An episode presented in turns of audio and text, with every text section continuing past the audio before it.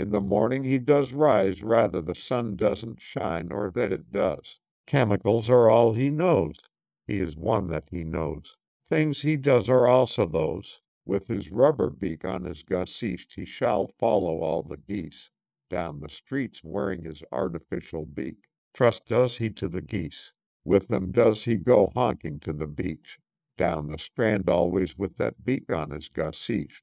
He does make his birds proud of him, even if he is required to eat of worm covered turds amongst the birds he must still always obey the birds in the bird box. Though he may not agree with them, the birds know best. For it is he whom can't use his own head, so please do not try to make him stop his actions. He or his birds might come a streaking their bird stuff in your direction, not in a peaceful manner, but maybe with hissing, honking, and a little bit of quacking. They might try to knock ye down to the ground. So please do not try to reason with the foolish ones. Bird consequences for bird cognizance.